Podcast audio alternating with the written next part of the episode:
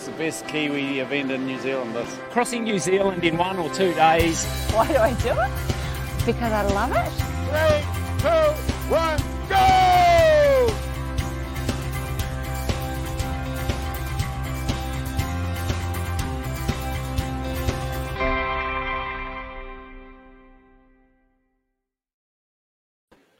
Hello, everybody, and welcome back to the Kathmandu Coast to Coast podcast, brought to you, of course, by Team CP, your endurance coaching specialist. I'm Angus Petrie. Alongside me is uh, the one and only Richard Greer. And Rich, our job, mate, our job is really to help all these uh, potential competitors and people who have entries get safely on their bikes, on their feet, on their kayak from the west coast of the South Island all the way across to the east coast, eh, mate? Yeah, isn't that cool? It's it's um it's cool after all these years being involved in this for more than twenty years now to um to be able to share some of this knowledge, and it's really cool when you get to see them. So as we did in February this year, twenty twenty three, um have some high fives at registration and and during the race and then the finish line as well of people being successful. So uh, pretty cool to be able to get into season five of this podcast now, um episode number two, and uh, to be able to share some of that learning. It is, and we're kind of it is episode two of season five. We did actually have episode one uh, a wee while back, so it is great mm. to be back uh, with the coast to coast logos up and behind us in the yes. studio, mate, and talk about something that you know I know you love. You've been doing it forever, and and and you're a part of the coast to coast furniture nowadays. And uh, myself, you know, it's it is just such a great thing to be a part of. A great show uh, ahead of us tonight. Yeah, absolutely. And I'll tell you, you're just about part of the furniture now too, Angus. Uh, talking the talk. Walking the walk maybe. Uh, let's talk the well, talk, not walk the walk. Yeah, do as I say, not as I. Yeah, do as I say, not as I do, type sort of thing. Put the body on the line. Yeah, that's right. Yeah, so tonight we're going to um, have a bit of a chat about training, how to best to manage your your your biking, your running, your kayaking. Six months out from race day as we record this tonight. Uh, we're also going to have an update from from race director Glen Currie and um, see what's been happening, what he's been up to in terms of uh, are there any developments, things we need to know as athletes lining up, how those wait lists are going, etc. Uh, and then we're also going to um, have a chat. Maybe we'll kick off with uh, Sophie Beaumont, who's our previous podcast kind of guest for the last, I don't know, she might have just about done all five seasons with us as well. But it feels like she's been part of the furniture as well. So she's going to talk about um, tips and tricks for first timers, basically, as standing on the start line, what it takes to get there, and and from her perspective, what she's learned looking back. Hey, this is a funny little thing. I've just had a, a, a background from you know the director in the background. Um, that you know we talk about coast to coast, and we hope for those nice sunny days in the coast to coast. And I've just been told that it's potentially snowing out the window here in Christchurch right as we speak. Okay, right there, there you go. How about that? I see, can see Sophie in the background pulling her curtain back, having a, having having a look at there. But anyway, uh, that is yeah. the different season that we're currently in. So it's not much of a time right. to be uh, outside running or biking right now, is it? No, not at all. And I had an athlete actually that went over Goat Pass uh, on the weekend, and he said there was a bit of snow from uh, uh, up a deception Ooh. hut across the top, and then he was also uh, I was about thirty centimeters worth, and he struggled because he didn't know where to put his feet, slipping and sliding. So it was a bit bit rough out there. So probably not the time to go and sort of suss out Goat Pass at the moment, unless you're a seasoned campaigner. No, no. All right, shall we bring uh, yep. shall we bring Soph in? Yeah, if she's uh, finished looking out the window. Well, she's always got her big smile on her face, hasn't she?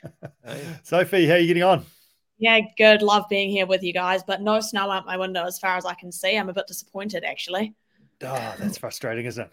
Damn it. It, it was just a word on the street that I got. I can't confirm nor deny, but that's just what I was tipped off with. oh, maybe later tonight. Nice, nice. Hey, Sophie, this is a chance to I guess almost reflect on your coast to coast journey, really, which um, you kept off uh, this year, um, February 2023. Um, reflecting back on our podcast as well, when a fresh faced Sophie Beaumont tandem teammate uh, Nicole Lloyd turned up to tackle the event for the first time, um, all the way back. COVID cancelled the first uh, event just weeks before, and then um, and then you push the button on let's do it again. But this time you went solo doing the two the uh, the two day individual event and finally completing it early this year. So it's been a big couple of years of adventures, learning, pushing yourself, immersing yourself in the world of multisport and all the awesome people that go with it. It's been a big couple of years, isn't it? Oh, absolutely. I just, it's weird thinking back to, yeah, two years ago when I did my first podcast with you guys and how much I've learned between now, well, then and now. And I guess just how much I've grown as well. It sounds a bit cheesy, but yeah, mm. awesome, awesome journey. Yeah, yeah, good stuff. So if you were to, I know this uh, might be a tough question to throw straight at you, but highlights, would you be able to name three kind of key highlights, stuff that happened across your build up? Because your build up uh, was a bit unusual because it actually went on for two years, wasn't it? So you were you were sort of standing on the start line for the first time two years in. So yeah, yeah. Some highlights that you could um, sort of think back on, share with us. Well, I mean, you say, could I name you three? Look, I could probably name you 50, but I can try and rein myself into three. Um, yep. Look, I think the top one for me is the people I've met along the way. Um, you know, I've met so many cool people. It's amazing the the people you bump into. I was reflecting on this the other day with um, a friend who's become one of my one of my best mates and a great training mate. That we met by chance on the Facebook page for Coast to Coast because we both wanted to run Goat Pass and needed someone to shuttle with. Yeah. And you know, so the the people I've met along the way, that's been a huge highlight. Um, another would probably be just exploring all the new places. You know, I yeah. Get to see the the Waimak Gorge from the water, which not that many mm-hmm. people get to do, and running Goat Pass and doing lots of training all over the place. That's that's been pretty incredible as well.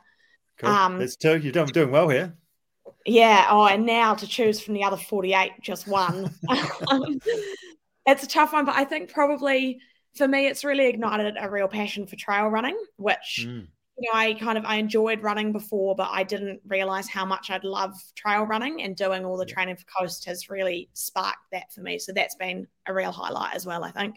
Yeah, good. And seeing all your fast packing adventures, putting a bag on your back and having overnighters, running, running some of the great walks, etc., has been pretty awesome. So, yeah, that's that's fantastic, isn't it? And uh, everyone will have their own things, but I'd imagine a lot of people will have very similar things that you've just shared with us across the board, reflecting on their first time up. Um, is there, if you were to take yourself back to the start of the journey, um, all the way back a couple of years prior, is there anything you'd do differently?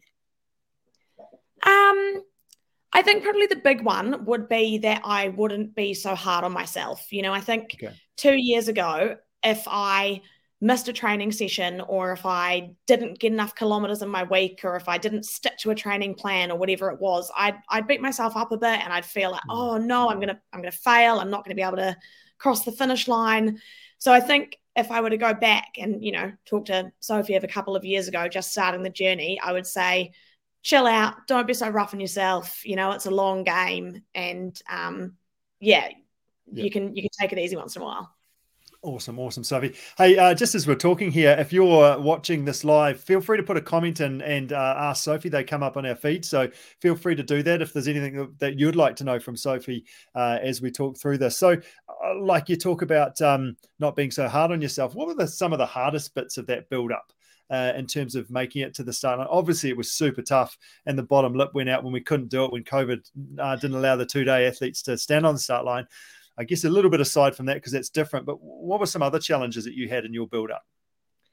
Yeah, I guess even aside from the fact that it turned into two years, you know, I sort of committed to doing it a year out and even maintaining momentum for a year yeah. is quite tough, you know. So aside from the the fact that it was two, that's that was a really big one you know kind of especially through the winter when it's dark and cold and you know potentially snowing out your window it's um yeah.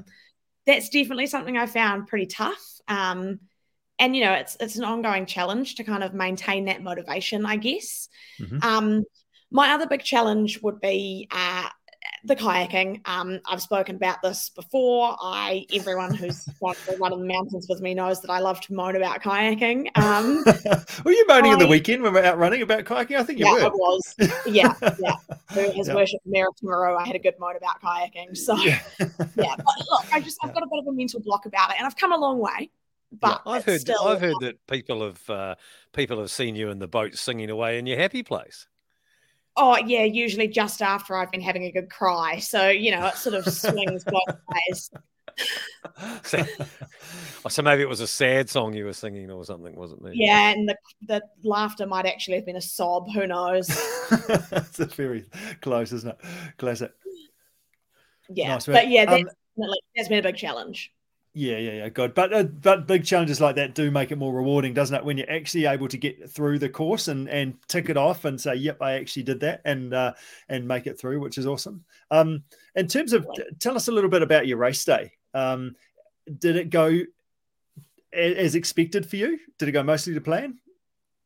Um, it, yeah, it went to plan, I guess, in the sense as and as much of a plan as I had one, which really was just to get it done and hopefully enjoy the process. Yeah. Um, actually, I'd say it went it went better than to plan. I mean, I just had the most fun, particularly day one. It was just so, it was so good. I absolutely loved it from start to finish. Um, cool like I genuinely had such an awesome time. There were a couple of a couple of little hiccups. Like I we had a compulsory portage uh, halfway through the kayak, and yeah. uh, I managed to jam. I didn't realize at the time, but I jammed my water hose, uh, which meant that I didn't have any water for the second half of the kayak. Mm-hmm, um, mm-hmm, mm-hmm. And then I got out of the boat and ran up to transition and tried to leave without my transponder because I'd taken it off to get my booty off. And, you know, I mean, little hiccups, um, yep. but nothing major. I was really lucky. Things went well. Um, and, you know, I guess I took a whole lot of learning away from it just in terms Such of. As? What were some well, of those things? Guess, um, things like how to manage my transitions. Um, you know, like I had what I thought was a pretty comprehensive document for my support crew, but or looking back, I could have given them so much more info and I could have made that so much easier for them. So, you know, that was really good learning and um, is something that, I, you know, implement differently next time would be to really spell things out for the support crew, you know, not expect them to know things like, I don't know what. I, I thought I had good instructions about what food I'd want and stuff, but in hindsight, it was all quite vague. Um, right. Because so you knew, but they didn't know. I knew, yeah, and I thought that my instructions made sense, but looking back, they made sense to me. Um, yeah. So that yeah, that would be a big a big learning, and um, and yeah, I guess yeah, just I, I kind of like again as before, not sweating the small stuff too much. You know, learning that you just got to go with the flow and enjoy the process. Mm-hmm, mm-hmm. Yeah, yeah, nice work. In terms of uh, your I guess going back to your yeah your race day, what was the hardest thing? What was the toughest thing on race day for you? What was the thing that you were sort of hey? Was there any time where you're actually just in the hurt? Like was that towards the end of the paddle when you haven't had any got anything to drink and you know you've still got hours to go? Yeah, it most definitely was. I was going to say I'll give you three guesses, but you obviously I was listening. Um, yeah. yeah, it was it was it was when I got to Woodstock. And you know, I've paddled from Woodstock down to Gorge Bridge a lot of times, and yeah I know that part of the river well, and I I thought that I would get to that point on race day and I'd be like, okay, it's all good. I'm nearly there. I'm, you know, I know this part of the river. I'm safe. But I got there and I was so exhausted and I hadn't had water for ages and I'd it was all things weren't going that well from a nutrition mm-hmm. perspective mm-hmm. at that point. I maybe because I hadn't had water to wash stuff down and I could basically barely lift my arms. I was absolutely knackered. And I got to Woodstock and I went, oh my gosh, I've got 15 Ks to go. I don't know if I've got another hour in me. And that was that was a huge mental battle. I mean, it was a physical yeah. battle as well, because I, as said, basically couldn't lift my arms. I was so tired. But yeah, mentally that was huge. And I'm so proud of myself that I didn't like give up and get out of my boat at Woodstock because I kind of thought mm-hmm. about it. when, when, you when you first figured out about your water hose had been clamped, or you, you know you'd pinched your water hose. Was that how mentally tough was that? Did you process that at the time, or were you just still hurrying along so you didn't really care, or did that then does, does it sit in the back of your mind? You know, oh crap, you know, bad yeah, things are coming. Yeah, it was a little anxiety niggle back there. And, you know, I'd sort of got through most of the bits of the kayak that I was nervous about. I'd got through by that stage. And again, I'd kind of said to myself, oh, once the portage is over, I'm kind of in the clear. I've, you know, there's not too much that I'm nervous about from that point. And it, yeah, definitely messed with my head a bit. The whole, it's not a biggie, but those little things they can really, um, they can really throw you off. So that would be, I think, a key piece of advice is, you know, take those extra seconds to check that things are all good. If I'd taken that 20 seconds when I got back into my boat and just made sure that that water was flowing, I would have saved myself a lot of stress and anxiety further down the river. So yeah, take should, that time, I think. And in hindsight, should have you actually just pulled over, got it oh, sorted, and carried on? Yeah, absolutely. Yeah. But I was like, no, no, no, I'm in a good groove. I'm, you know, I'm, I'm going. I haven't fallen out of my boat. I've just got to keep moving. If I stop, I'll jinx it. It was yeah. done. Yeah, yeah. Yeah, yeah. But then your bottom lip gets out more and more and more and more. And then, yeah, and it makes it harder and harder. Yeah. I mean, that's good advice, isn't it? It's the same as like when you're getting too hot or too cold, just stop and take your, uh, change your layers before you do get into trouble. Have something to eat, just reassess, re, re um, get yourself sorted, then go again. Rest assured, though, you won't be the only person to have uh, d- gone down that route and then gone, oh, you know, if only I had just stopped, I would have, you know, like I think every competitor's probably been in that position where they could have done something really simple for a really short amount of time and it would have made all the difference. But stubbornness says, we'll just keep going. Yeah, yeah I don't want to spend that 20 seconds, even though it might save me 10 minutes down the line. We're stubborn people, aren't we? well, exactly. You're going well, so let's keep rolling. Absolutely, it makes sense, doesn't it? Uh, that's just experience as well, isn't it? Because you've done that, you've had that experience, you'll be better for it next time. So, I guess that's part of sharing that as well. Uh, just a couple of quick, quick questions, Sophie. What's your favourite nutrition for racing? Um, I think well, I, I, use a lot of tailwind. Um, big fan of that for for training and racing. Um, but I'm also I quite like a bit of like real food in my transitions. Um, quite enjoyed a Vegemite and cheese sandwich. Um, okay. Goes down quite well. I like that for a mission in the hills as well. And uh, my mum makes a really good sultana cake, and I had oh, quite a lot of that in transitions, and that was awesome as well. But actually, here's my favorite nutrition hack. okay, um, here we go. For the kayak, I made what I called my like I called it my buff bottle because it was just a, a, bottle in the front of my PFD with a long straw so I could drink from it really easy. And into it, I squeezed like six gels and about five scoops of tailwinds and then, you know, a little bit of water. So it was really syrupy and sickly, which was great until I didn't have any water to wash it down with. And then it was absolutely awful. was... If you've got water, the buff bottle is a great call. Okay, okay, okay. I like it. I like it. That's very good. Nice. Does um, mum does does mum make like an extra one of those fruitcakes? Like, is there any chance she might make an extra one? Look, she's team? actually visiting Christchurch this weekend uh, from Wellington. So, would you like me to have a quiet word with her? Oh, well, you know, I'm not saying that, but you know, if you were to do that, then you know, Look, I'll see what I can slip into conversation, shall I? That'd be much appreciated. and a hot tea, actually, if we're if we're going there, like a bit of fruitcake and a hot bit of hot tea would be good too. But you know, if that's you know, we'll... oh, she's well, actually every trip, so yeah, you're in you're yeah. in safe hands. nice. What's your favourite place for an for an adventure, Sophie? Very hard call. I love anything that involves a hill that I can climb up, but um probably Mount Oxford. I really, really love running all of the trails on Oxford. It's just awesome, great technical terrain and beautiful views. It's yeah, that's my favorite. Nice work. And will you be back to coast to coast at some point? Is that is that something that you'll look to do, or is it one and done? I'm, I've had an awesome experience here. What's your plan going forward? No, it's definitely uh, in the plan. I'm on the wait list for uh, next year's event, so we'll see mm-hmm. how that goes. Um, I'd really I don't think next year, but I'd love to do the longer stay at some point. I'm uh, yeah. I'm starting a new job soon, and it's a bit too stressful to have the idea of longer stay on top of that. But yeah, one day longer stay. And what um, number on the wait list are you? Oh, I haven't checked recently, but actually quite high. So I should probably start training. oh, oh, you when you say high, like you're close. nearly at the top. Yeah, yeah, like close, ah. close to the entry point. So yeah, I might need to get my kayak out.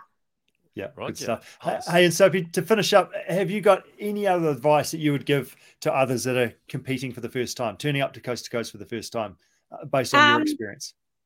I, I, think I've got quite a lot, to be honest, some of which I've kind of shared, but hmm. I think the big ones for me, one of them is to make sure you have fun with it. You know, like yeah. it's, you, are going to be doing a lot of training. You know, you, you're out there putting in a lot of hours. And if it's your first time, I think firstly, you've got to think about your why you know, are you wanting to compete at the top of the field? Are you just wanting to do it as a, a bucket mm-hmm. list thing? What's your why?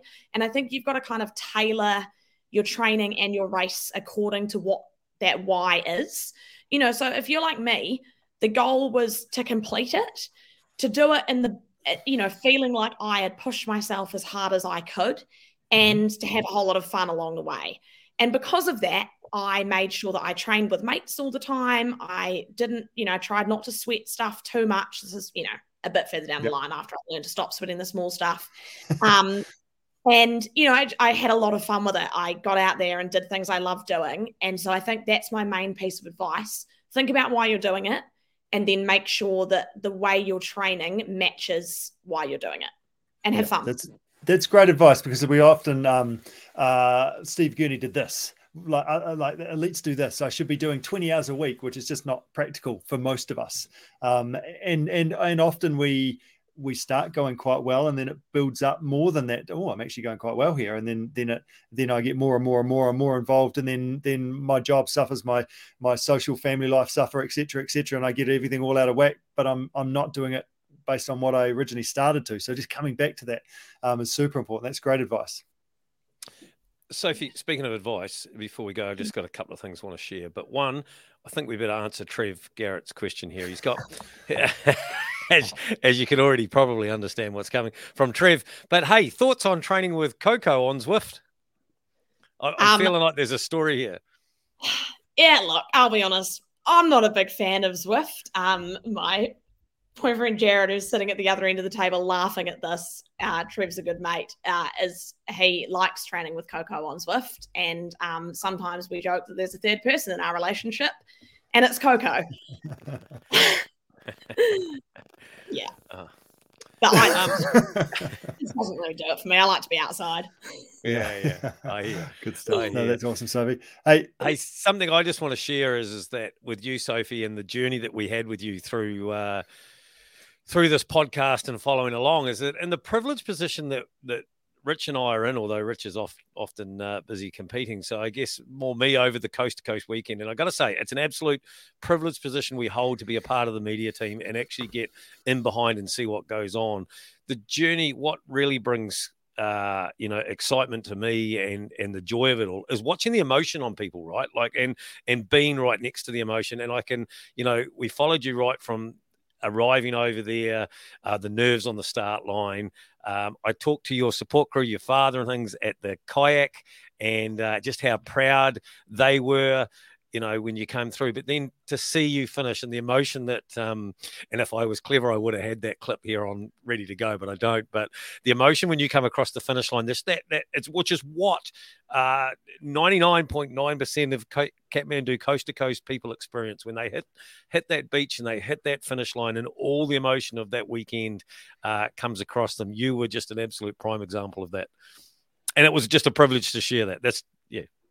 Oh, thanks, guys. I really appreciate that. I mean, I'm uh, looking back on that interview. I actually rewatched it a while ago. It's it's slightly embarrassing. I was very emotional, but it is, it's such a cool journey, you know. And anyone who's listening, who's doing Coast for the first time, you know, start of next year, I'm so excited for you to have that experience. It is such an incredible feeling crossing that finish line. And you're so right. That emotional journey is almost, in fact, it's probably every bit as significant as the physical one. Yeah, that's right. And it doesn't become real until you're sort of like you're getting on that towards the end of that bike ride, like, actually, I think I'm going to be able to do this. I think I'm actually going to pull this off. Um, and then it all comes together towards the end. It's so good, isn't it? Yeah, it's awesome. Well done. Well done. Hey, Sophie, thank you so much for for sharing tonight. And and uh, on behalf of Angus and I and the whole Coast to Coast community, we really appreciate your honesty and and uh, what you shared with us with us over the last few years. And um, it won't be the last time. We'll drag you back for another episode, I'm sure. So um, uh, all the best for your next adventure and starting that new job. And uh, look forward to following your progress and catching up with you soon. Thanks so much, guys. It has been a real pleasure to be on board with you. And um, yeah, I'm really grateful for the opportunity. Cool. But Good luck on the waiting list. Yeah, thanks. Not We'll sure if we chat can to the have a race part in director that, but yeah, yeah, sure, yeah, yeah, sure we'll do something. Uh, Yeah, hopefully, I'll be seeing you on the start line. Yeah, Cool. well done. Thanks, Soph. Okay. See ya. See you guys.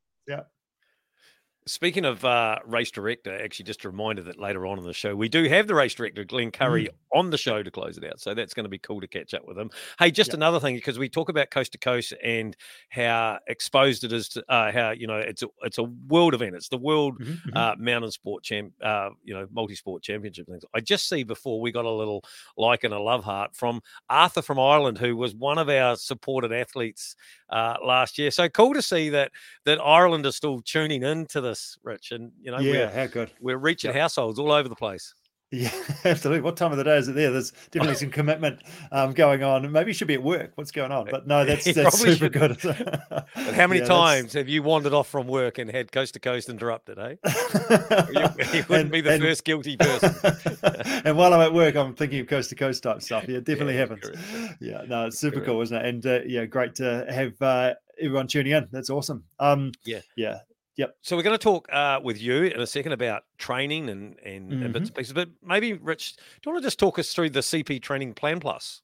Oh, yeah, that's right. That's a new thing that we're just sort of bringing out this year um, as a way to, I guess, one thing with our coaching, we've been doing it for lots of years now, and it's it's a lot of one-on-one, which makes um, a lot of sense in terms of working with individuals. But one thing we wanted to try and incorporate is just build a team, and then a group of people that can kind of I don't know, just just support each other and um, and cheer each other on, and have others to meet when you get there on race day, so it's not so scary. So what we've basically got is we've got 20 weeks, 20 athletes, so we're going to limit it to 20 people. Basically, once a month, catch up together as a group and basically check in to see how everybody's going, what some challenges are, what are some things that we're doing well, and basically just to share that learning, um, all underpinned by sort of our normal sort of coaching process as well. So um, that's something that we're really excited to kind of offer starting in September, so which is the start of next month, um, and to basically yeah help you get to the start line and have an awesome day out.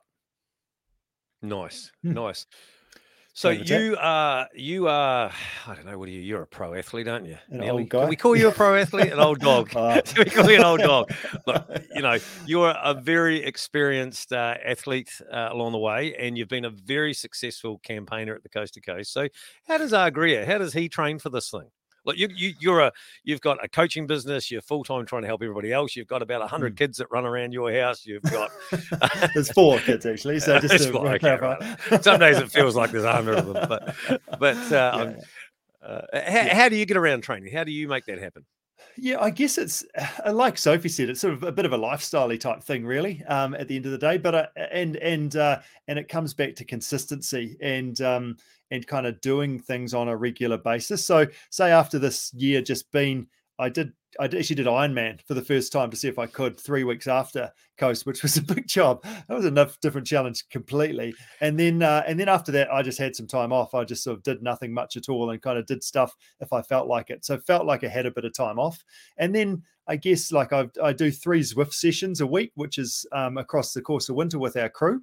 So that's sort of a bit of a foundation of what I what I've done and, and a bit of ride my mountain bike for fun, etc. And then I guess just in the last uh, month or two, I've sort of started picking up a bit of running, kind of doing that sort of thing. And running was something that I um, needed to do a bit more from last year. So so it's just it's not huge. I guess it's um, six hours would be a be a sort of almost a bigger week for me across the course of winter. And um, yeah, so it's just a matter of keeping on chipping away and then sort of coming into spring let's pick up a bit more paddling and get into the swing of that. But but also one thing i've been dabbling with and probably not doing a great job is doing a bit of strength training. Um, so i think i've done a better job of that this winter making sure that i've done two sessions a week of actually lifting some stuff which has been quite cool. So yeah it's about the exercise and duration and intensity how hard you're going how long you're going for. Uh, mixing that with the recovery actually making sure you do bounce back from that and then thinking about the fuel, you, how your nutrition goes, and and making sure you actually sleep to recover. But then you've got to sort of box all that in with how busy life is and family and stressful work and all that sort of stuff. And if you balance that stuff, well, then you might have to make some changes to how hard you're training and what how much you're sleeping. But then hopefully you're going to improve as a result of that. So exercise plus some recovery equals you getting better. So it's just balancing that stuff, I guess, as a general rule. If you're doing a strength day, is that just strength, or do you actually do you do a strength session and then put something else in the day?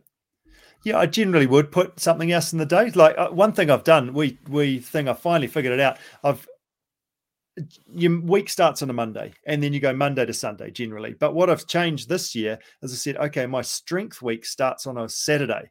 So then, because you generally got a little bit more time across the weekend, so actually get a strength training session done on the on the weekend. So I'm up one, and then I've just got to fit another one in during the week. Opposed to what's happened in the past, I'm gonna I'm gonna do a strength session this week and, and two this week, and then I get to Saturday and I haven't done any, and then I've got two to do on Saturday and Sunday, and then I get to Sunday and I've got two to do on Sunday, and then oh, what's the point? So um, that's been quite a cool thing actually, just to kind of flip the flip the thinking along those lines. So generally I would, um, but they're not, I guess, so hard that I can't move afterwards. Um, yeah, yeah. I, I was just going to ask the next question, and actually, I'll have to admit that that this is actually going to come out wrong because you wrote these questions, and, uh, and but but, it, but this is but, but, this is how it reads. How do I know if I'm doing enough? Well, the honest truth is, uh, we know I'm not doing enough. So that's that, nobody's ever going to believe that question, right? So how, do you how, do you, how do you how do you know though? How do you know you're not doing enough, Angus? Yeah, well, well, because zero is probably not enough, right? Oh, like, yeah, yeah, yeah. Probably and you times it by hundred, it's still zero, yeah, isn't it? It's still yeah. zero. That's right, mate. It's like the old media budget, isn't it? hey, in all seriousness, though, mate, like, like, how do we? How that, that is always one of the big questions people. Uh, well, sometimes they don't ask, do they? And they just think mm. they're not doing enough, so then they start really smashing themselves when they shouldn't be. But how do we balance it? How do we know when when's good and when's not? I guess, and that's the challenge with coast to coast. Because if my legs are tired, I can go paddling, and if I'm sick of paddling, I can ride my bike. And you can just do more and more. And you think to what everyone else seems to be doing, because everyone else seems to be doing more, don't they? So, if I'm doing enough, uh, yeah, like it's a definitely a balancing act with balancing the three disciplines plus some strength for a fourth. So, I guess doing some testing is a really good option. Actually, actually doing a time trial.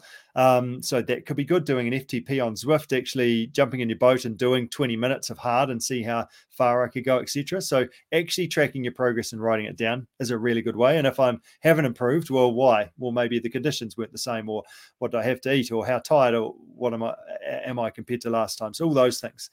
I guess so the other one keep is a journal. Do you keep a uh, journal? Uh, yeah, yeah, yep, yep, yep. Uh, so do you have like those. a round the block? Let's say we've got a 4K round the block loop or something, and and you mm. just like mark, okay, well that's going to be my training, and I'm going to write down the weather, what I had for breakfast, yep. mm-hmm. all those sort of things. Is that what you do? Yeah, well, Strava is a great tool for that, actually. And then you can run across that Strava segment. So Strava is good because it naturally occurring evidence of actually I went over the Strava segment faster without even really trying. So that's quite interesting. But then also you can put some notes in there for yourself that doesn't have to go public, uh, just in terms of, okay, I had a good crack at this today. And then how did I go? So then you can reflect back on it. The key thing is, is just to remind yourself of the date. So then you can actually remember when it was on that yep. one. So that that's a really good little thing to do. The other one uh, would be a build up event. Actually, make sure that you do try an event or two in the lead up because hey, sometimes you think you're going really well, but then you line up with uh, everyone else, and then oh, actually, well, a you'll learn some stuff, and b it sort of makes it okay, gives you a good bit of feedback on how I'm actually track, tracking. So that's really important as well and probably uh, I guess that's with group sessions and and mm. and actually just just finding a mate who's also doing coast or or training for something else and just you know you always push yourself harder when you're training with yep. somebody else don't you you know like you can't help help but try and half wheel half wheel somebody when you're on the bike or yep. something like that can you so uh, I guess that is you know a good way too to work out if you're there or thereabouts Absolutely, it is definitely a good way to to to test yourself. Absolutely, but it all comes back to making sure you're actually recovering enough, making sure that you are balancing things out, and and making sure that you still have a job and you still recognise the family as part of that as well. Um, and then also, like we're six six months out at the moment, we don't need to be peaking right now. I remember when my brother first did this event, he was peaking in December. He was fizzing and he was ready to go. Uh, it's a long time from Christmas time through to sort of it's like six or eight weeks through that, and he was cooked by the time he actually arrived. He was just, oh, I'm sick of this. I'm just just turn up. I just want to do this and get it done. So I guess you've got to play the long game a little bit as well. It's not Christmas time. It's actually February, um, middle of February when this thing actually happens. So, so you're convinced he would have actually, if he could have done it in December or, yep. or Christmas, he would have actually gone better. I think he probably would have. Yeah. yeah. Yeah. Nice. Uh, so, what about training for all three disciplines, mate? How do we do that? What? What? Yeah, I've talked about this a lot, eh? and yeah, it is. Yeah, hundred percent. And my fifteen minute rule is probably one of the key things. There is that, uh, and and if you've listened to the podcast before, you'll you'll remember this. But just quickly, it's basically fifteen minutes is a minimum amount of time to call a session a session. So if you've got fourteen minutes and thirty seconds on the clock, you've got to go up around the lamppost and back again to actually tick it off. So having a little rule like that's good because it means you can always fit it in somehow so that consistency happens. But also two 15 minute sessions of a, of a, a short hard bike full send and then a run. Actually i've run and a bike today so my body's seen that. Or I've going to go for a run plus jump in the boat. So that's a really useful little thing. It doesn't have to be an hour every time you turn up because it just becomes unrealistic for most that are trying to do life at the same time. So so i think that's really important. Um and then then i thinking about what are my key sessions on this week um, and that's where that training plan can help you like Yep. generally the key sessions are maybe one that's a bit longer um, because ultimately the whole training thing is building up to simulate what the race is going to be like and then um, and and and being able to cope with that and then the other bit is often the other key session would be one that's a bit faster. So it might be that ride with a mate session that you're doing there or or a run group or something like that that you turn up and just go i'm just going to run fast and see what happens today.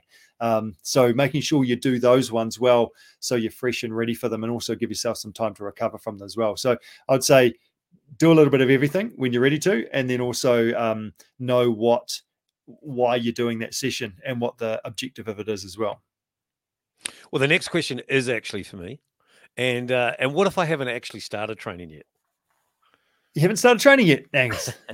and the Oh next my one goodness. after that's probably what if I've got a really big book of excuses? yeah, I guess now is it's always now, is it? Like actually, if I haven't started training yet, and there'll be a bunch of people that uh, that Yeah, haven't started training for this thing, um, because it's winter and it's tough, and I've I've got my entry in sweet, I'll do that. Um, uh, the key thing is is is start small, and I think often when we do start training for things like this, we think right, I'm doing the coast to coast, I've got to do lots, and then what happens is I do too much, and then I end up getting injured because I do a run today and then try and run again the next day. Does this ring some bells, Angus? And then try and run again the next day. and then I get injured. So that's not what we want. So spread it out and and start small and listen to your body and then get get underway. And the other bit is like I talked a bit about strength training, a bit of uh, some press ups and a bit of a side plank type thing and and doing some just lunges etc like those sort of key exercises are really important to make sure that i can move well and less likely to actually get injured as well so um, that will mean that you'll have a better time and build up better without breaking down Yeah, and there'll be a lot of people that won't have started training, but actually have a some sort of fitness background from doing something beforehand. So that will that will naturally kick in and be a help as well. And and the other small things like you know if you've got a dog and you're taking the dog for a walk and you're going to the park or something and you're walking along, just Mhm. walk up and down the gutter and walk across some logs and and and it, you can actually do all of those sort of small things while you're out walk, you know, doing things like that. 100% so that balancy type stuff. Maybe you're playing a team sport for winter. That's great fitness isn't it? And then you can sort of once this the winter sport finishes then you can dial into a bit more specific stuff. But yeah i guess it's just starting small and making sure it's sustainable and building that routine is the key thing we want to be doing um, at the stage. Because you've still got plenty of time. I guess the other thing to think about there in terms of training it's not all about fitness. It's actually about your skills. So it's uh, about okay have i got my grade two booked in how's my paddling? Like and and actually starting to think about how am i actually moving opposed to just thinking about getting fitter all the time. It, and actually you're quite right there about you know have a book my grade two and but have a eh, you know you may not have started training but you could actually be doing the planning of a whole lot of stuff as well the mm-hmm, logistics side mm-hmm, of it and mm-hmm, actually that is actually starting uh training. Mate this is starting to get personal. I'm sure you have written this list. Personally what if i need to lose some weight richard is that a personal question You're asking that on behalf of someone else i guess yeah. Uh, hypothetically let's just say Yeah. hypothetically i needed to lose some weight well, it is a thing, isn't it? Like, uh, like this whole running gig, etc. It is a power to weight ratio game. So if you are not carrying as much, it does make the thing a little bit easier. So again, it's just a matter of um, looking after yourself. Often it's just little things, isn't it? In terms of maybe I need to tidy up my breakfast, maybe it's my snacks, maybe it's my I need to drink some water, maybe it's the um, it's portion sizes, etc. Most of us probably know what we need to do. Might be dropping the alcohol intake to um, down a bit, etc. So I guess it's So just boring. actually. Yeah, uh, not all the time. Dropping. I didn't say stopping. Yeah, yeah, yeah, yeah. But um, hey, whatever the thing is for you, is to make a promise to yourself to say that's what I'm going to have a crack at. And hey, it might be that you need to get some support to help you with that as well. Um, to actually, I guess, hold you accountable, but actually come up with some ways of doing it because it's not just about doing it hard. It's about being smarter and learning about it as well. And that's the beauty of this whole journey. It's a the skills that we learn of doing the coast to coast and having a big goal like this. uh, They're, they're life skills, the things that we can take into being fit and healthy going forward as well. Yeah, totally. Let, Hmm. us talk injuries uh, quickly because everybody has one. Uh, everyone will get one, no doubt. Uh, obviously, right now, being so far out from coast, if you have an injury now, we need to be dealing to it, eh? Yeah, yeah, oh, hundred percent. And uh, there's lots of good people out there who help with help with injuries. That's their job. Like a good physio is really important. Um, the other thing around uh, that, and If you've had an injury before, the most that's the most likely reason why you're going to get one again because you injured the same thing, your calf muscle pings again, etc. So, what can I do to stop that? So, some strength is really important. So, going to see a physio to do like a muscle balance movement analysis is actually really good. Like physios love movement, and they'll you'll walk into the office and they'll be able to pick up the fact that you've got tight hip flexors and you've got no glute muscles just for you as you walk in. So, actually, to go in and sit down and see somebody, or it could be a good strength coach and actually for them to say these are the five exercises that you need to do and these are a couple of key stretches that you need to do um, spending half an hour 45 minutes with someone like that will just change the game and uh, help your build up as well. So if you've got an injury yep get it sorted as soon as you can um, and have a plan for that. But if you're if you haven't got an injury well how can i preempt so that doesn't happen down the track as well? Yep. And actually, you touched on something there about the the getting a good physio and bits and pieces. You know, the experts like like take mm. the time and use some of the experts. Eh? Like, um, you can you can train your ass off to try and get as fit and as fast as you damn well want, but if you haven't actually got good technique, if you haven't got the right bike fit, if you're not running correctly, uh, you know, you, you're missing a, a hmm. really mm. easy gain. Absolutely, and that's the that's the fun part of it, isn't it? Is that how do I improve the most with the least possible effort? And it's not just about training harder and harder and harder because it's probably end up just breaking down. But how can I move better? Uh, and paddle technique is a great example of that, isn't it? Actually, get someone to help teach you how do I get a bit of a leg drive going on? How do I actually use my core muscles as I'm paddling as well? So, um, how do I actually uh, do that? So, get someone else to film yourself get someone else to give you some feedback on that give you some get some drills uh, and things to shoot for so um, yeah how do i train smarter rather than just trying to feel like i have to do more yeah. Well, mate, mm. as this is the uh, Kathmandu Coast to Coast podcast, of course, brought to you by Team CP.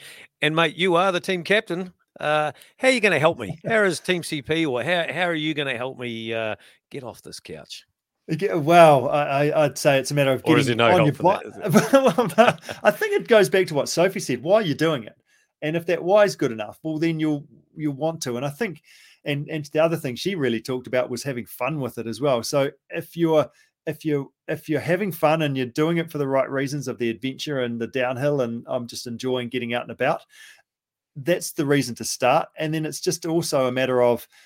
Uh, I guess the easy wins. Let's just start and tick some stuff off and get some runs on the board. So they don't need to be big, massive missions that you end up being really sore for days. It's just actually a matter of, yeah, getting started, feeling good about that, having a smile on your face, and it might even be a friend to drag you out as well, just to have a bit of accountability there. So, yeah, I'd say go back to that and um and then yeah, just quietly build some momentum.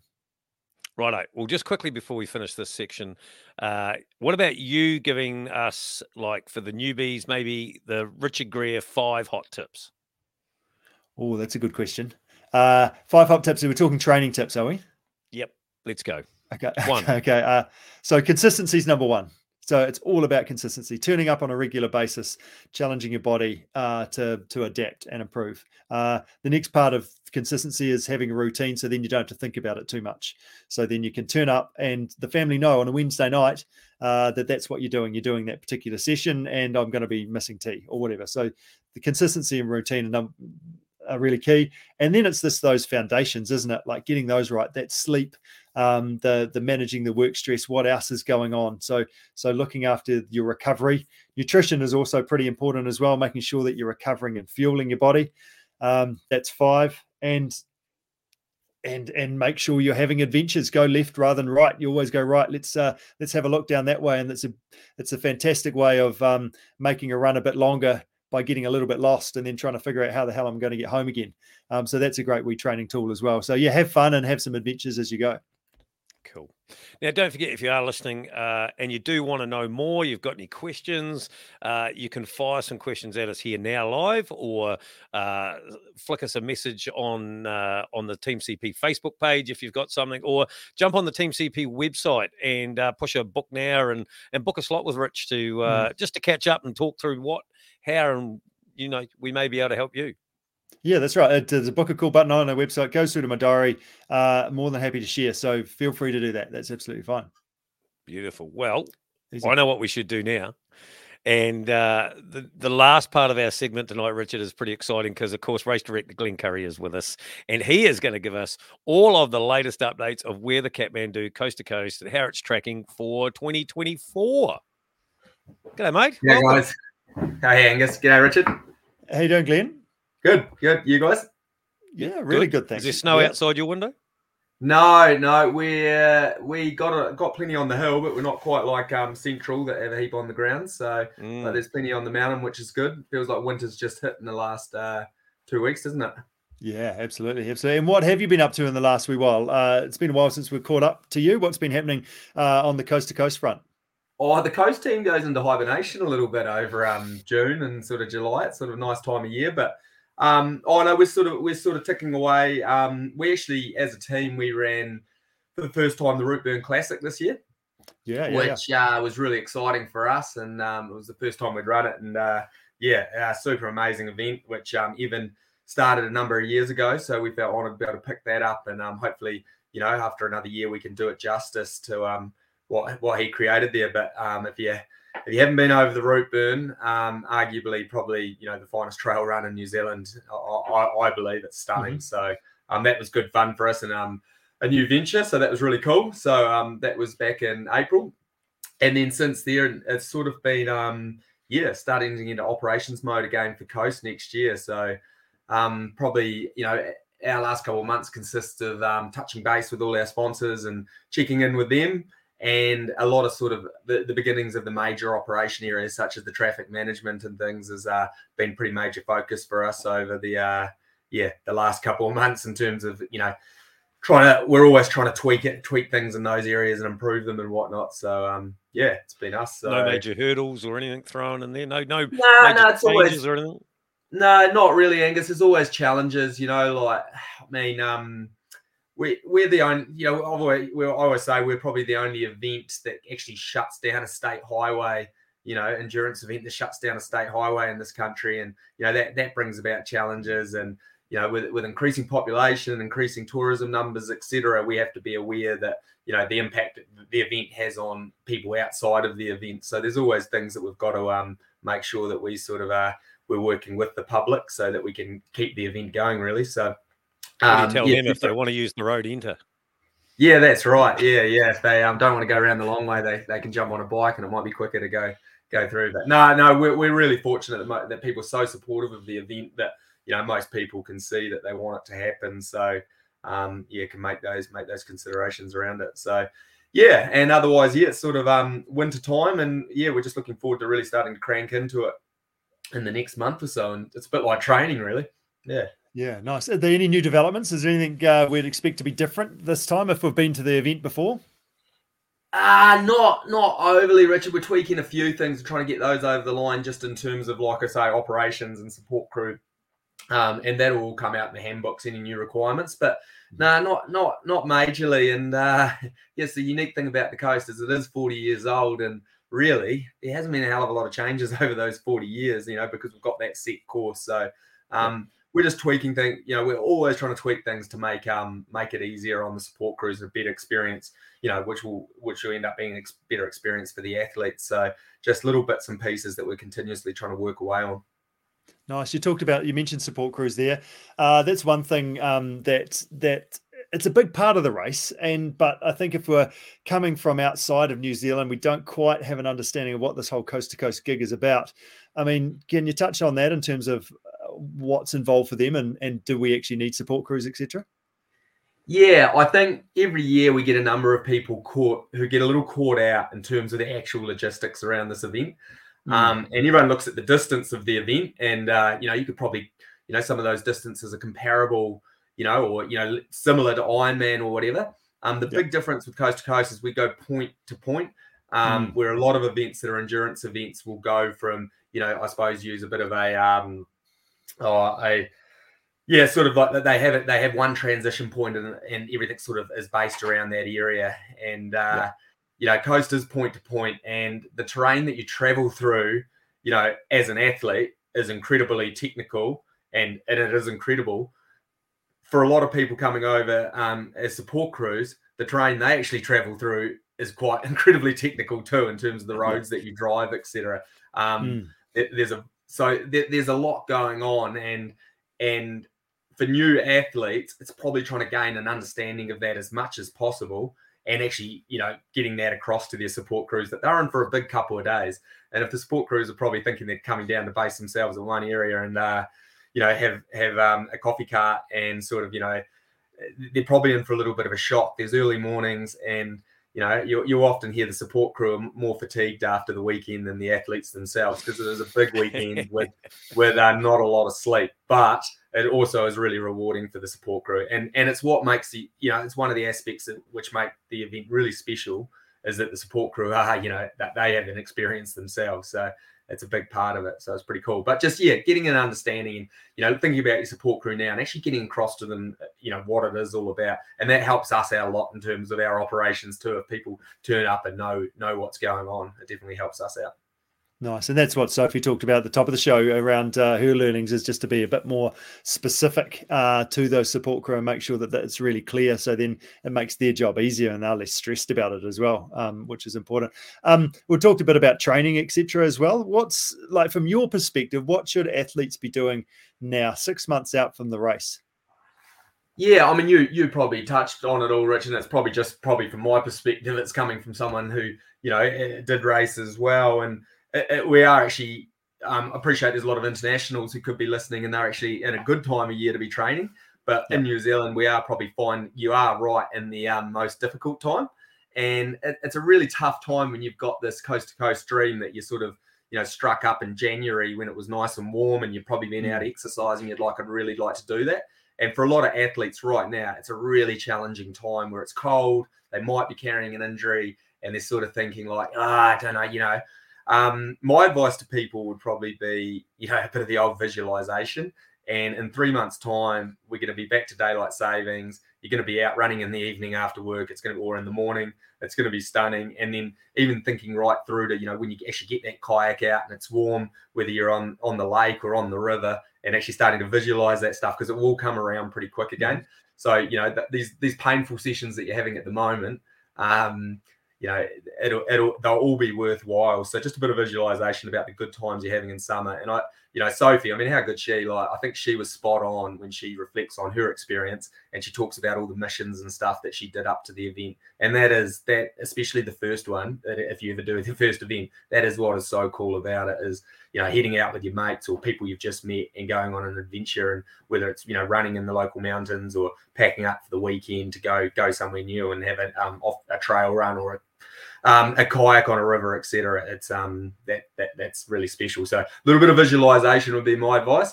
And um, as I say all the time, the more times you can get in the kayak, whether it's flat water or what, um, what will make your experience a, a lot more uh, satisfying and yeah, create less work for my crew. yeah, that's what it's all about, isn't it? Um, how those waitlist tracking? They were um, last time we spoke on the podcast. It was a big uh, topic that we, we, we spoke about, like uh, hmm. and and uh, the event was oversubscribed, and um, our coach Aaron Hooper was currently dead last on the two day waitlist at 1,020. Um, I just had a quick look last night, and he's currently at 749. So he's jumped 271 people forward, which is quite significant actually. Uh, how do you how do you sort of see that going based on past numbers and sort of drop off because there's always injuries and people other stuff happens. Um, where are we at with that, and and what's the expectation in terms of numbers that might actually make it through to the start line? Yeah, I'd love to. I'd love to be able to give you an exact, but it's really crystal yeah. ball stuff, you know. And every year, like every year, we sit there and we crunch numbers and go you know, like we're sitting there going, oh, we're well oversubscribed. And then we sort of get to December and we're like, we're actually chewing through these, you know, like we're down mm. to so and so. So, I mean, it is, it's crystal ball stuff, but um, we have, we have tuned through quite a few in the last two months. Um, So there's been a fair bit of change there. Where we're at at the moment is like, as I've always tell people, we do hold spots for elites, etc. So they have been mm. offered out. So those ones are covered. So we actually know where we are in terms of our exact numbers. So in the yep. next in the next month, what we'll do is another recrunch and say, okay, this is where we are. Um, this is what we've got available, and go out with another lot. Um, mm-hmm. yeah, it, it, honestly, I mean, it, it is crystal ball stuff, and it is shifting. But yeah, often this period here is we do get quite a few people contacting us because it is the conditions are difficult, and they're like, I'm not going to get there. And uh, but yeah, outside of that, I can't give you a lot of feedback really. I mean, those numbers, and, and I'll make I'll make it seven hundred and forty. I, I would, you know, uh, if I was a betting yeah. man, I probably wouldn't put money on him getting it. no, no, the 740 is down the track. But it's one of those things. It's a bit like the uh, the Kepler challenge as well. Like you're like you could, the closer it gets, people like, and this is such a big challenge that that actually I don't want to do it because I haven't trained for it. So I guess as long as you're willing to kind of keep training and keep chipping away, once we get to December and, and into January, you'll just whip through sort of thing because people yeah, no. haven't had the opportunity to actually do that training. So I guess yeah. it depends on how how hmm. how close you're willing to go. Yeah, and that's that's a big one. You know, like there'll be we if the wait list sitting at 700 at the moment, there'll be 500. You know, there'll be 300 people there that have already said to themselves mentally they're not doing the event. They just haven't removed yep. their name from the wait list. You know, mm-hmm. so it does it does churn through pretty quickly. So yeah, yeah. So that's that's sort of where we're at there poor old Aaron, like at 749, we we nicknamed him 1020, and 749 just doesn't have the same ring, Rich, does it? So I think he'll always be 1020 to us. I think, I think so. on. Glen, is there anything that that the people can do for you now? Like, can the competitors, the athletes, the, is there anything that that they can do for Kathmandu Coast to Coast or do for you to help this journey along? Um, no, just get out there and um and enjoy it. You know, the experience, like yeah, get out and get training and uh, yeah, I mean we you know like yeah we just we we we get pretty excited about putting on the event. I've always said it's a privilege you know to be able to put on this experience and listening to Sophie. Sophie speak earlier, you know, it sort of makes you, you know, it's like cool, you know, I was, I was definitely involved in, in, in that process of her getting there. So get out there and yeah, just get out and enjoy it. And, you know, I mean, you guys have you guys have said it all tonight. You know, you got to work out what your expectation is of this adventure or this event, and then um, and start enjoying the process because it is about the process and you're all amongst it right now. So really enjoy that because this is what it is. You know, sitting awake, lying at night, going, should I be doing this? You know, like and and having those guilt trips about going away from the family and training, etc. That's all part of the journey, and that's what makes it so special. So enjoy it. You know, that's that's the process, and and that's that's about what you can do for us. Um, internationals probably they you know just that they need to really start thinking about um thinking about the event from where they sit. It's definitely a, it's definitely even it's a big challenge for anyone. But coming from overseas to do the event with all the logistics around are a huge challenge. So thinking about what kayak you're using, where you're going to get that. Um, we have options on our website, and you guys, um, Richard especially, is a great person to touch base with and options there. Um, how are you going to make that support crew? Are you bringing people from overseas? How are you going to make that work? Um, again, Team CP do offer a package where they'll put on the whole support crew experience for you, and it'll take a lot of the stress out even if you have got family coming over, um, my advice would be let them enjoy the race and watch you race, and have someone else take care of all the logistics. You'll have a you know a far better experience. But start thinking about those things from an international's perspective, and please email us too, and we'll we'll help out where we can to um to make make the experience as easy as possible. Mm, that's good advice. It's just basically ask lots of questions, and if you yeah. put it out there, like that's what our job is, and that's what your job is as well, is just to help people um, sort of ease it, ease ease the burden of it, I guess, and and increase the learning curve, so we can actually enjoy the whole process. Yeah. Mm, nice. Any last uh, last um, piece of advice or things to share, Glen? Um, no, not really. I mean, I do. One thing I do here regularly, and it is we all know that to do the coast to coast is an expensive event. Um, but there is ways and means, you know, like I mean, obviously there's a large um, list of compulsory gear. That gear doesn't all need to be new. If you're getting the fleece that you're using for your kayaking when you're training, etc., it doesn't actually need to be a new fleece. You could go to the um the local op shop and pick up a fleece mm. that's going to sit in the bottom of a dry bag from now until race day and potentially never get used and just be wrapped up, um, wrapped up in duct um, duct tape. Like, you know, there, there is ways and means that you can actually, you know, like you know, spare expense on the um on you know, in terms of the event. Um, you, you guys touched on um, doing other races. You know, we are really lucky in Canterbury. There's a kayak series on over winter. Get out there and get amongst those. You'll have a, you'll have a great time, and it's um it's a really I suppose it's a really cheap way to get support on the river and actually be able to go and experience some grade two um, paddling. So get out and have a go at those, and yeah, and um, again, we just look forward to um, seeing you in February, and yeah, start planning now really, and um, yeah, enjoy the process. Hey, you, you, you mentioned about the elite entries are out and things. Who, who's on the elite list, mate? Who's who's on that oh. list? Who's at the top? What's going on? Yeah, no, I'm a bit excited, Angus. Um, so we um Sam Manson, if um, anyone follows him, he was our winner from last year. So he's been over in Europe racing, and uh, so he, um, I think he finished up third in the major event over there, which is very similar their version of the um, coast to coast, I suppose. And the winner of that's actually coming out to New Zealand to race. So I'm, I'm pretty pumped on that. Um, Alex Hunt's back and Robbie Hunt, brothers from Australia. So Yeah. Robbie Robbie had his first taste of it last year, and Alex is obviously a seasoned competitor. So they're um they're both uh, pretty excited to get back. So um and so that they'll be they'll be very competitive. They're only coming over here for one reason now. You know they you know they're not coming back to complete the event. They're coming back to try to win it. Um, the females again, I like basically the you know like the females. You know, you, you've got your Simones and Elina's, which are, you know, like she, they, those are the superheroes of the sport. There's about five um, young females in here that are chasing them really, really hard, and uh, um, and they they're all signed up again, and they'll be super competitive. So um, You got that- Rebecca know, Kingsford's name on that list, have you? Rebecca Kingsford, Hannah Lund, you know, all Oh. these girls that they've had a bit of taste, they understand the event, and they're um they're probably you know they're, they're sort of you know now they're, they're there to um you know give it a crack, you know Yeah. that you know they're there only for probably one reason as well. So the elite's going to be um the elites is going to be pretty exciting next year. And another thing that I'm a little bit excited about is uh there's a fairly elite um Australian team trying to get jacked up to come and race the uh, one day three person teams.